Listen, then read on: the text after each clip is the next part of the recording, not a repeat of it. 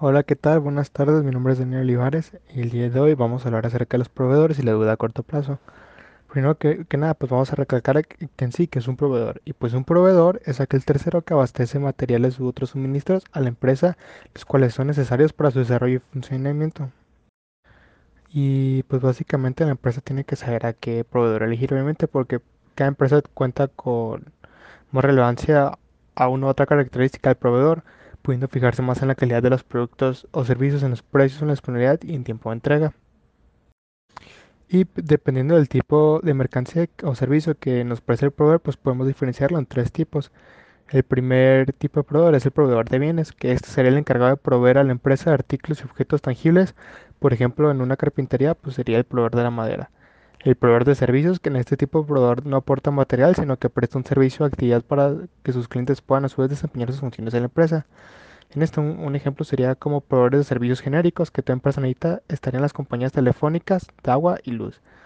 Y por último, tenemos los proveedores de recursos. Estos serían los encargados de cubrir las necesidades económicas de la empresa, por ejemplo, bancos y entidades de crédito financieras. Y así básicamente, pues los proveedores forman parte de la organización de suministros de una compañía y proporcionan grandes ventajas como el ahorro de costes, la agilización de procesos o incluso la concesión de beneficios fiscales. Y ya por último, les quería mencionar las ventajas que tiene el tener proveedores. La primera ventaja es que reduce los costes. Es decir, el área de compras es con frecuencia uno de los departamentos empresariales con mayor presupuesto y manejo del capital. Por ello, el contar con un equipo especializado en la relación con nuestros socios estratégicos es de vital importancia, ya que nos permite obtener mejores contratos y reducir nuestros gastos. La segunda ventaja es que acorta los tiempos de negociación. Debido a la negociación directa con los proveedores, simplifican los procesos de negociación y se eliminan negoci- negociaciones intermedias que encarecen el sistema y no aportan valor.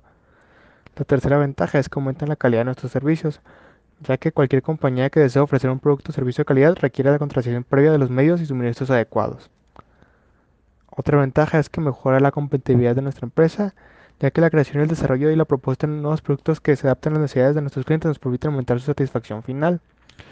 Y por último, pues mejora la comunicación y las relaciones. Parte esencial del trabajo de los encargados del área de compras se basa en el desarrollo de una relación de confianza con los proveedores. Ahora iniciaremos con deuda a corto plazo, pero primero que nada vamos a ver el concepto de deuda. Deuda es el dinero que una empresa ha pedido prestado y debe reembolsar al prestamista, a menudo con intereses o dinero adeudado por bienes y servicios ya recibidos por una empresa. En contabilidad, la deuda se clasifica como deuda a corto plazo o deuda a largo plazo. Y bueno, pues la deuda a largo, mm, perdón, a corto plazo es aquella que debe pagarse en plazo de un año. No debería ser una gran sorpresa ver que la deuda a largo plazo es una deuda que no vence por un año o, o más. Ambos tipos de deuda se registran como pasivos en un balance de una empresa. Y pues quería comentarle este, dos, dos formas comunes de una deuda a corto plazo. Primero que nada, las cuentas por pagar son el dinero que una empresa debe por compras de bienes y servicios que ha recibido pero que aún no haya pagado. Por lo general, no se cobran intereses si el pago se realiza de manera oportuna, generalmente entre los 30 y 60 días posteriores a la facturación. Y en segundo, los documentos por pagar a corto plazo son préstamos que vencen dentro de un año. Suelen ser préstamos bancarios, pero no es necesario que lo sean. A veces a las partes privadas, los inversores o los propietarios de la empresa pueden prestar dinero a la empresa. Por lo general, una empresa le dará al prestamista un pagaré, que es un tipo especial de contrato de préstamo en el que el prestatario se compromete incondicionalmente a pagar al prestamista. Por lo general, los intereses se cargan con el préstamo. Y por último, pues la cantidad de deuda pendiente, tanto a largo como a corto plazo, es una medida importante de la salud financiera de una compañía.